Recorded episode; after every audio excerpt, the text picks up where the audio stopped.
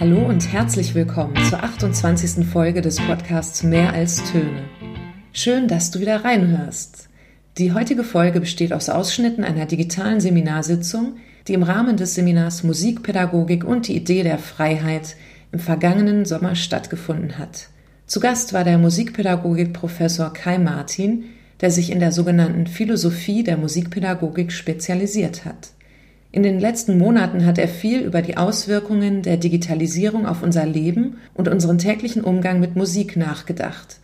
Und im Seminar haben wir seinen Artikel mit dem Titel Digitalisierungsprozesse und die Veränderung des Menschen Folgen aktueller Entwicklungen aus musikpädagogischer Perspektive diskutiert, der bald veröffentlicht werden soll. Darin schreibt Kai Martin, dass, ich zitiere, es vielen von uns Schwierigkeiten bereiten dürfte, sich in dem unbegrenzten Musikangebot im Internet zu orientieren, so dass wir nicht wissen, was wir streamen bzw. hören wollen. Das birgt die Gefahr, dass wir uns in der unendlichen Vielfalt der Musik verlieren.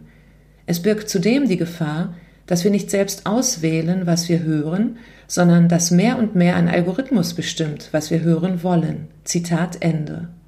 Im Musikunterricht können wir gemeinsam mit jungen Menschen über die potenziellen Gefahren, die Kai Martin hier beschreibt, diskutieren. Doch wie können wir damit anfangen, ein kritisches Bewusstsein für unseren täglichen Umgang mit Musik zu entwickeln? Kai Martin hat im Seminar einige konkrete Vorschläge gemacht. Ich wünsche viel Spaß beim Anhören der folgenden Ausschnitte und beim eigenen kritischen Mitdenken. Doch bevor sein Impulsvortrag beginnt, wird Kai Martin sich kurz selbst vorstellen. Ich stelle mich kurz vor, mein Name ist Kai Martin, ich bin Lehrer und ich habe an einem Gymnasium und verschiedenen Gesamtschulen in Niedersachsen die Fächer Musik und Geschichte unterrichtet. Im Jahr 2012 habe ich an der Musikhochschule in Weimar eine Professur für das Fach Musikpädagogik erhalten und seitdem arbeite ich dort. Im Rahmen meiner Professur beschäftige ich mich vor allem mit bildungstheoretischen Fragen und mit Fragen zu einem Themenbereich, den man im englischsprachigen Raum Philosophy of Music Education nennt. Ich beginne mal mit einer extrem pessimistischen These und hoffe jetzt, dass sie das nicht äh, total runterzieht. Meine grundlegende These zum Thema Digitalisierung heißt, wir hatten noch nie in der Geschichte der Menschheit so wirkungsvolle Instrumente, wie wir sie heute haben, die dazu dienen, Menschen zu beeinflussen, das heißt, die Freiheit der Menschen einzuschränken bzw. Menschen zu unterdrücken. Das gab es in dieser Weise in der Geschichte der Menschheit noch nie. Ich sage es noch einmal, Digitalisierungsprozesse haben dazu geführt, dass wir heute so wirksame Instrumente haben, Menschen zu unterdrücken, wie wir sie noch nie in der Geschichte der Menschheit hatten. So, das ist natürlich eine extrem pessimistische Perspektive auf Digitalisierungsprozesse. Aber man muss dazu sagen, so extreme pessimistische Haltungen sind ja nie besonders hilfreich. Also deswegen bin ich auch selbst nicht so pessimistisch. Denn stellen Sie sich das mal vor, wenn Sie die Welt zu 100 Prozent schwarz sehen, dann ist das für Ihr Leben keine besonders gute Grundlage. Und deswegen sage ich auch, es gibt durchaus auch Hoffnung. Man muss beides sehen, die Vorteile und die Nachteile von Digitalisierungsprozessen. Und diese Vorteile und Nachteile werden deutlich, wenn man sich entsprechende Entwicklungsstränge von Globalisierungsprozessen vergegenwärtigt. Also zunächst mal muss man sagen, die Entwicklungen, die sich gegenwärtig vollziehen in Bezug auf Digitalisierung und Globalisierung oder Digitalisierungsprozesse und Globalisierungsprozesse, die können wir nicht vollständig überblicken. Das heißt, wir wissen nicht, wohin diese Entwicklungen führen. Wir können auch nicht benennen, jedenfalls nicht vollständig benennen, was im Moment passiert. Dazu vollziehen sich die Entwicklungen viel zu rasant und es gibt auch viel zu viele Entwicklungsstränge. Und wir können auch nicht überschauen, inwiefern und inwieweit uns persönlich diese Entwicklung beeinflussen oder verändern. Also was letztlich mit uns geschieht. Ja, es geschieht irgendwas mit uns, wir wissen aber gar nicht, was mit uns geschieht oder wie uns geschieht, kann man auch sagen. Und dann wissen wir auch nicht so richtig, wer gegebenenfalls dahinter steht. Es könnte ja sein, dass da einige Unternehmen im Silicon Valley sitzen, und sich mal überlegen, ja, was können wir denn jetzt eigentlich machen und wie können wir Menschen noch weiter beeinflussen. Sie finden das zum Teil in der Literatur und da werden dann immer so äh, Unternehmen genannt wie Facebook, Microsoft, Apple und Google. Dass es solche Entwicklungen gibt, ist gar nicht so neu. Das hat es auch schon gegeben ähm, zu Beginn der Industrialisierung. Also wenn Sie sich so an Ihren Geschichtsunterricht in der Schule erinnern, da gab es das Thema Industrialisierung im 19. Jahrhundert und auch zu Beginn der Industrialisierung wussten die Menschen nicht, wohin das nachher führt, dass es auf einmal Fabriken gibt und dass sich so alte Ordnungen, ich hätte beinahe gesagt altbewährte Ordnungen, aber altbewährt waren diese Ordnungen nicht, aber dass sich traditionelle Ordnungen auf einmal verändern und dass ein traditionelles feudales Ordnungssystem aufbricht. Also es ist nicht neu, es ist aber bei uns so, dass es einen extrem rasanten Fortschritt gibt, den es in diesem Tempo bisher noch nicht gegeben hat. Da könnte man jetzt noch vieles zu sagen. Beispielsweise gab es das im Mittelalter nicht, im europäischen Mittelalter. Da haben die Menschen über längere Zeiträume hinweg ohne grundlegende technische Veränderungen gelebt. Entsprechend hat sich der Alltag der Menschen in dieser Zeit nur langsam verändert. Die Dynamik technischen Fortschritts und damit einhergehend eine Dynamik der Veränderungen der Alltagswelt oder, wenn man so will, der Lebenswelt der Menschen hat erst etwa seit der Epoche der Renaissance eingesetzt. Grund dafür war die Entwicklung der modernen Naturwissenschaft und der damit einhergehenden Wissenschaftstheorie. Die Namen, die hier wichtig sind, sind zum Beispiel Galileo Galilei und René Descartes. Ich würde jetzt erstmal gern anfangen mit zwei Videos, die Sie vielleicht sich schon angesehen haben. Das eine, eine Video der Gruppe Compressor Head und das andere Video der Gruppe, äh, der Gruppe Line Rider, hätte ich beinahe gesagt. Das ist äh, eigentlich Line Riders Beethoven-Interpretation. Und ich beginne mal mit Compressor Head. Die Gruppe kenne ich schon ziemlich lange also sechs, sieben Jahre. Und ich habe vor sechs Jahren mal eine Fortbildung gehalten. Und ein Kollege, der bei dieser Fortbildung war, der hat mich auf die Idee gebracht, hat gesagt, pass mal auf, Kai, ist ja eine tolle Sache, aber ich würde meine Schülerinnen und Schüler erstmal fragen, ob sie sich ein Poster von dieser Gruppe ins Zimmer hängen würden. Und das fand ich eine tolle Idee und ich habe gedacht, ich denke das mal ein bisschen weiter und überlege, wie ich mit Schülerinnen und Schülern diese Frage diskutieren würde. Und da würde ich Sie zunächst einmal selber fragen, haben Sie vielleicht selber mal oder immer noch Poster von irgendwelchen, oder Poster sind es vielleicht in Ihrem Alter nicht mehr, aber Bilder von irgendwelchen Stars, die Nachbildung der Gitarre von Jimi Hendrix vielleicht an der Decke hängen oder neben dem Bett oder im Bett, wer weiß. Oder ähm, ja, manche haben auch eine Beethoven-Büste auf dem Flügel stehen. Weiß hey, ich Lukas ja nicht. hat sich gerade umgedreht. Was hängt denn da? Da ganz oben ist ja. ein Bild, aber das ist eigentlich so ein Spaßding. Aber da ist quasi unter anderem mein Lieblingskünstler, als ich 15, 16 war drauf, nämlich The Weeknd. ja, cool. Und, und ich bin auch drauf. ja, das ist ja toll, interessant. Gibt es da noch jemanden, der sich outen will?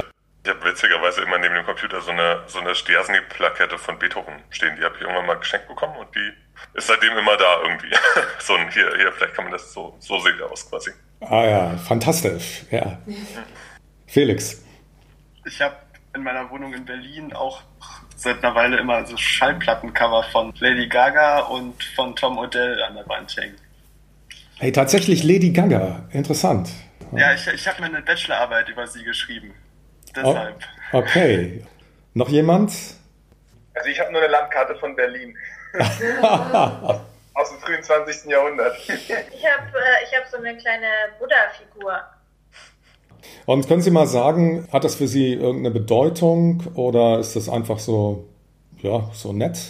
Nein, ist es ja wahrscheinlich, sonst würden Sie es nicht machen. Aber haben Sie mal drüber nachgedacht, ob das eine ja, eine tiefere Bedeutung klingt jetzt wieder schon, also schon wieder so groß, aber ähm, ob das eine Bedeutung für Sie hat, eine, also irgendeine Wichtigkeit, können Sie das, können Sie diese Wichtigkeit benennen, die das für Sie hat? Ich persönlich, das ist ja, bezieht sich ja auch auf das, was Sie im Text geschrieben haben, habe diese Buddha-Figur zum Beispiel hier. Also ich habe zwei. Eine ist ein Frosch, der in Buddha-Posten sitzt. Ist auch, auch ganz nett, aber letztendlich gucke ich mir das an und sehe die innere Haltung, die damit verknüpft ist, also die, die ich da rein denke und, und durch mein Wissen über den Buddhismus oder Meditation und Gelassenheitstraining und so weiter einfach damit verbinde. Und ich gucke mir das an und es ist für mich tatsächlich auch sowas wie ein Vorbild oder ein Zustand, den ich anstrebe. Eine Gelassenheit und eine Freiheit des Seins im Moment. Gerade nochmal geschaut, ich habe noch, äh, also es ist kein Poster, es ist ein eingerahmtes Autogramm von einem Pianisten auf einer Popcorn-Tüte. und zwar war das bei, da war ich mit einem Freund bei einem Stream und da war eben ein Mitglied der Band Snarky Puppy eben, der hat diesen Stream animiert und moderiert. Und ja, wir haben dann spontan gedacht, wäre lustig, man könnte ja mit unserer, also wir könnten ja uns ein Autogramm holen und dann hat, hat er uns auf die Popcorn-Tüte Autogramm geschrieben. Und dann hat mir der Freund, mit dem ich da war, das tatsächlich zum Geburtstag geschenkt. Also eingerahmt. Naja, und also warum habe ich das in meinem Zimmer hängen? Also es erinnert mich einfach an die Freundschaft zu diesem Freund und an diesen schönen Moment. Das hat jetzt viel mit Vorbildfunktionen zu tun, aber irgendwie, also was die Freundschaft angeht, schon, weil mir das einfach wichtig ist. Ja, ja also Beethoven war immer schon für mich irgendwie eine besondere Figur. Ich glaube, es lag ein bisschen an meiner ursprünglichen musikalischen Prägung durch meine Klavierlehrerin irgendwann mal. Aber mittlerweile, der steht nicht umsonst so ein bisschen neben meinem Computer. Der ist, äh, glaube ich, alles in einem. Der ist mal Mahnmal, so von wegen äh, hier, ähm, beweg dich mal woanders hin, vielleicht in deiner Wohnung, weil der guckt auch ein bisschen böse immer. Wie Beethoven halt immer auf jedem Bild und so, ne? Äh, und äh, gleichzeitig ist so einfach, Beethoven für mich war immer auch so ein bisschen so der Inbegriff dieser romantischen Kunst, würde ich jetzt sagen, auch wenn er ja streng genommen ne, aber darum geht's mir jetzt. Also ich finde einfach so diese, das ist für mich immer, der, der hatte schon immer eine Bedeutung so. Und immer wenn ich den angucke, dann habe ich quasi die Verbindung zur Musik so ein bisschen und gleichzeitig auch so ein bisschen eine Erinnerung, mal sich diesbezüglich auch zu betätigen oder so. Also das finde ich wichtig, was Sie gesagt haben. Solche Dinge, die wir, mit denen wir uns umgeben, die haben ja zum Teil Erinnerungen. Sie prägen auch ästhetische Präferenzen oder sie machen ästhetische Präferenzen deutlich. Das ist etwas, was ich glaube ich nicht in dem Text geschrieben habe. Darauf kann ich aber vielleicht jetzt mal eingehen, weil Sie ja auch das zum Teil jedenfalls gesagt haben. Es gibt einen Philosophen, der heißt Martin Seel, dessen Gedanken haben vor etwa 15, 20 Jahren, ja, so lange ist das auch schon wieder her, Eingang in die musikpädagogische Diskussion gefunden. Inzwischen wird er in der Musikpädagogik wieder weniger diskutiert, obwohl es sich aus meiner Sicht jedenfalls lohnen würde. Martin Seel ist jemand, der sich intensiv mit philosophischer Ästhetik beschäftigt. Seel hat aus der philosophischen Diskussion Dimensionen der Auseinandersetzung mit Kunst beziehungsweise mit ästhetischen Gegenständen herausgearbeitet. Also, ich sage ästhetische Gegenstände, das sind Gegenstände, zu denen wir uns in irgendeiner Weise zustimmend oder ablehnend verhalten, weil wir sie zum Beispiel schön finden oder weil wir sie im Fall von Kunst ästhetisch gelungen beurteilen oder eben nicht. Wir sprechen in der musikpädagogischen Diskussion, wenn es um Seel geht, weniger von Dimensionen, wie ich eben gesagt habe, der Auseinandersetzung mit Kunst, sondern eher von ästhetischen Praxen und unterscheiden die Praxis der Kontemplation, die Praxis der Imagination und die Praxis der Korrespondenz. Ganz vereinfacht kann man das so erklären. Kontemplation als Betrachtung, Gemeint ist hier, dass wir uns weltvergessen und gegebenenfalls auch selbstvergessen auf einen ästhetischen Gegenstand einlassen. Das haben Sie vielleicht alle schon einmal erfahren. Sie waren in einem Konzert oder Sie haben selbst Musik gespielt und waren so versunken in die Musik oder wurden so von ihr berührt, dass Sie alles um sich herum vergessen haben. Das entspricht sozusagen der Praxis der Kontemplation. Bei der Praxis der Imagination, also der zweiten Praxis, geht es vereinfacht gesagt um das Verstehen von Kunst. Und dann gibt es die Praxis der Korrespondenz, die besagt, dass wir unsere Umgebung so einrichten, dass sie unseren ästhetischen Präferenzen entspricht. Und zwar nicht nur unseren ästhetischen Präferenzen, das wäre banal, sondern auch unserem Lebensentwurf, unseren Wertvorstellungen und unserem Lifestyle. Was dann umgekehrt heißt, wenn wir uns verändern, ja, wenn, wenn unsere Persönlichkeit sich verändert, unsere Wertvorstellungen, unser Lifestyle, unser Lebensentwurf, dann verändern sich gegebenenfalls auch unsere ästhetischen Präferenzen. Da gibt es in der Musikpsychologie inzwischen auch einige Untersuchungen. Die einschlägigen sind von North und Hargraves, in Psychology of Music, das heißt Lifestyle Correlates. Drei Aufsätze und ein bisschen zugespitzt gesagt, das geht dann bisher bis, bis rein in Kriminalität. Also wenn Sie, das ist jetzt wirklich ein bisschen zugespitzt, so, so äh, sagen die das nicht und so einfach ist es auch nicht, aber um es zu veranschaulichen, wenn Sie eine bestimmte Art von Hip-Hop gut finden, dann ist die Chance relativ groß, dass Sie in absehbarer Zeit für einen etwas längeren Zeitraum in Knast kommen. Ist, also das finde ich schon ganz interessant. Ich hatte nämlich zuerst gedacht, so die Praxis der Korrespondenz, naja klar, ich ziehe mich irgendwie so an, äh, wie ich das für mich gut finde oder kaufe mir so Accessoires, eine Uhr von, keine Ahnung, Jakob Jensen oder irgendwie so. Aber dass das jetzt was mit meinen, meinem Lebensentwurf zu tun hat, das fand ich erstmal nicht so plausibel. Aber wenn man ein bisschen drüber nachdenkt, dann das ist ja doch ganz interessant. Es hat auch was mit Bildung zu tun. Denn wenn man Bildung so definiert, auch ästhetische Bildung so definiert, dass wir uns mit Kunst so auseinandersetzen, dass das unseren Lebensentwurf betrifft, und dass wir dann über unser Leben nochmal grundlegend nachdenken, dann ist diese Praxis der Korrespondenz durchaus auch oder birgt diese Praxis der Korrespondenz durchaus auch bildendes Potenzial. Das heißt, wir denken gegebenenfalls über unseren Lebensentwurf nach, wenn wir über die ästhetischen Gegenstände nachdenken, mit denen wir uns umgeben. Das kann auch der Blumentopf sein, auf den ich jetzt zum Beispiel gerade blicke, den Sie aber alle nicht sehen können. Also beispielsweise.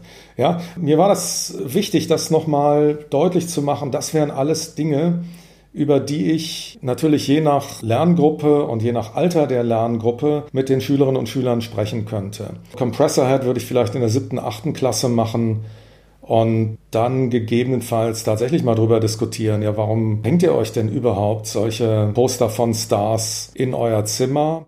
Sie hatten ja eben schon die Vorbildfunktion angesprochen und darauf hingewiesen, dass wir uns auch etwas in unseren Vorbildern spiegeln. Das tun wir insbesondere in Lebensphasen oder in Situationen, in denen wir um unsere Identität ringen oder in denen wir uns unserer persönlichen Identität vergewissern wollen. Wenn wir das tun, wenn wir über unsere Identität nachdenken, denken wir in der Regel über die folgenden drei Fragen nach. Sie können das übrigens nachlesen in Werner Youngs Buch Musikdidaktik. Dort finden Sie diese drei Fragen. Sie lauten, wer bin ich? Was will ich? Wie sollen andere mich wahrnehmen? Bei Young ist die letzte Frage, glaube ich, etwas anders formuliert, aber das ist jetzt egal. Und äh, dabei ist es wichtig, sich klarzumachen, dass unser Identitätsbildungsprozess sich immer in der Auseinandersetzung mit unserem jeweiligen sozialen Umfeld vollzieht. Und darauf bezieht sich insbesondere die letzte Frage, wie sollen andere mich wahrnehmen? Und jetzt müssen wir fragen, können Roboter Vorbilder sein, die uns bei der Beantwortung dieser Fragen helfen? Ist das so, dass man sich so einen Roboter als Vorbild nehmen kann? Das ist halt so halt die Frage, was man erwartet. In der Regel erwartet man ja dann doch authentische Persönlichkeiten, die für sich einen Lebensentwurf konstruiert haben, und von denen man gegebenenfalls auch weiß, dass sie mit genau denselben Schwierigkeiten im Leben zu kämpfen haben, mit denen man gegebenenfalls auch selbst zu kämpfen hat. Und das ist etwas, was man sich vielleicht als Vorbild auch nehmen kann. Wenn Sie da mal jemanden suchen, das fand ich persönlich ganz interessant. Das ist jetzt nicht mein Vorbild, aber ich fand einfach diese Lebenssituation ganz interessant. Wolfgang Amadeus Mozart hat im Jahr 1778, also im Alter von 22 Jahren, eine Reise nach Paris unternommen. Im Jahr 1777 hatte er seinen Dienst beim Erzbischof in Salzburg gekündigt und Salzburg in Begleitung seiner Mutter verlassen. Sein Ziel war es, beruflich voranzukommen und außerhalb Salzburg eine feste Anstellung oder einen angesehenen Posten als Musiker und Komponist zu erhalten. Und nachdem Aufenthalte in München, Augsburg und Mannheim, jedenfalls was die Karriere anbetraf, erfolglos verlaufen waren, brachen Mutter und Sohn im März 1778 nach Paris auf. Aber auch dort konnte Mozart keine Karriere machen und ähm, man muss sagen, die Reise war insgesamt ein Desaster.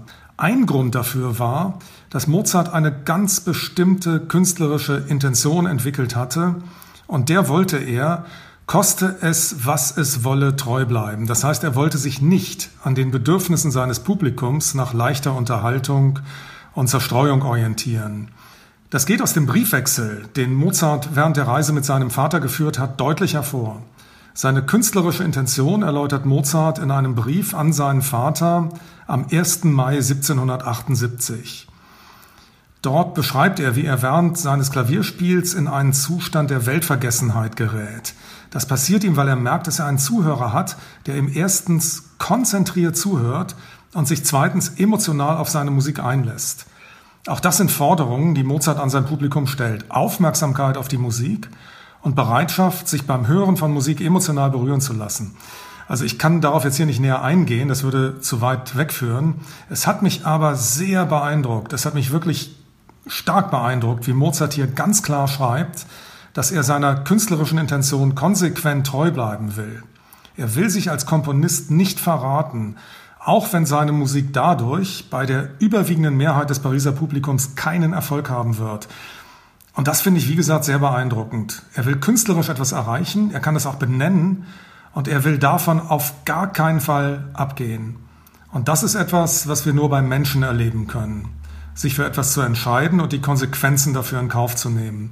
Roboter können das nicht. Sie haben kein Bewusstsein, können nicht über sich selbst reflektieren und das wäre ja die Voraussetzung dafür, in vergleichbarer Weise zu handeln, wie Mozart es sich als Künstler aufgegeben hat. Und das ist auch ein wichtiger Grund dafür, dass uns das Handeln von Robotern nicht in gleicher Weise berühren und beeindrucken kann. Da kann man jetzt aber auch, wie ich finde, mit Schülerinnen und Schülern drüber reden, wie sieht denn das bei Lady Gaga aus? Was ist denn Lady Gaga? Ist das eine Kunstfigur, die so einem Roboter nahe kommt? Kann die eigentlich Vorbild sein? Ist die authentisch? Also diese Roboterband ist ja eine Folge von Digitalisierungsprozessen unserer Zeit. Vor 20 Jahren wäre das so in dieser Form noch nicht möglich gewesen, dass da Roboter so auf der Bühne stehen, gesteuert von Software und dann selbst Instrumente spielen. Also selber singen tut er übrigens nicht. Das ist, äh, die Stimme ist ihm geliehen worden von einem der Leute, die dahinter steht, hinter der Band. Und dann kann man eben natürlich mit Schülerinnen und Schülern auch die Frage stellen, wir haben äh, hier einmal einen Roboter. Wie ist denn das mit so Kunstfiguren? Wie ist das bei Lady Gaga? Ist das dasselbe wie Compressor Head oder nicht? Und ich glaube, Felix hatte das. Sie hatten ihre Bachelorarbeit über Lady Gaga geschrieben und vielleicht können Sie uns da mal was erzählen, wie Sie das sehen.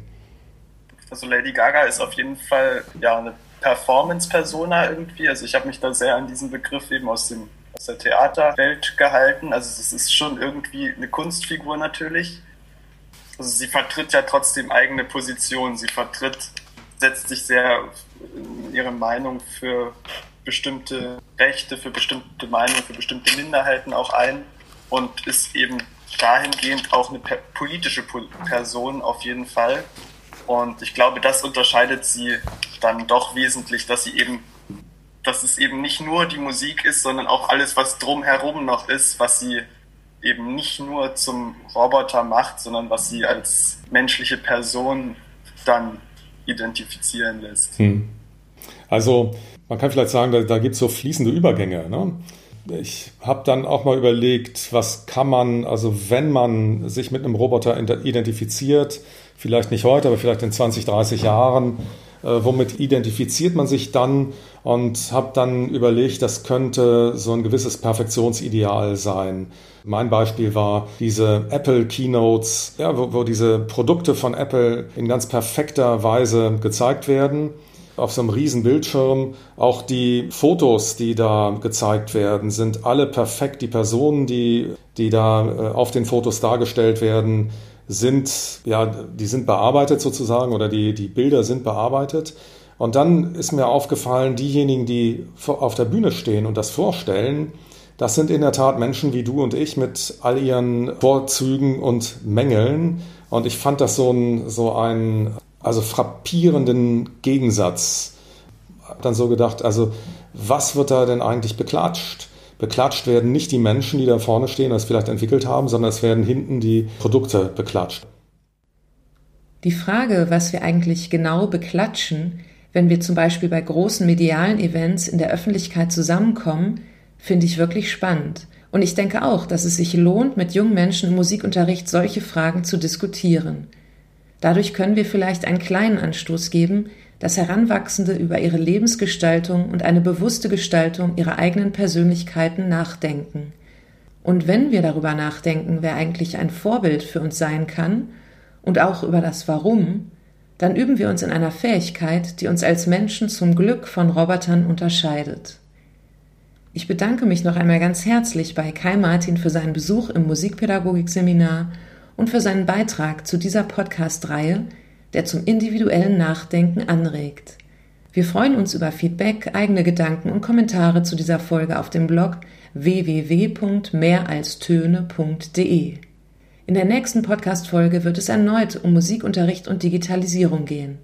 Und mein Gast ist erneut der Berliner Masterstudent Felix Theuner, der bereits in der am 27. Juli publizierten Folge zu hören war. Wir werden an die Thematik dieser Folge anknüpfen und es werden auch wieder SchülerInnen vom Gymnasium in Cottbus zu hören sein, die Felix zurzeit in Musik unterrichtet. Bis dahin wünsche ich allen ganz viel Spaß beim Musikmachen und Unterrichten.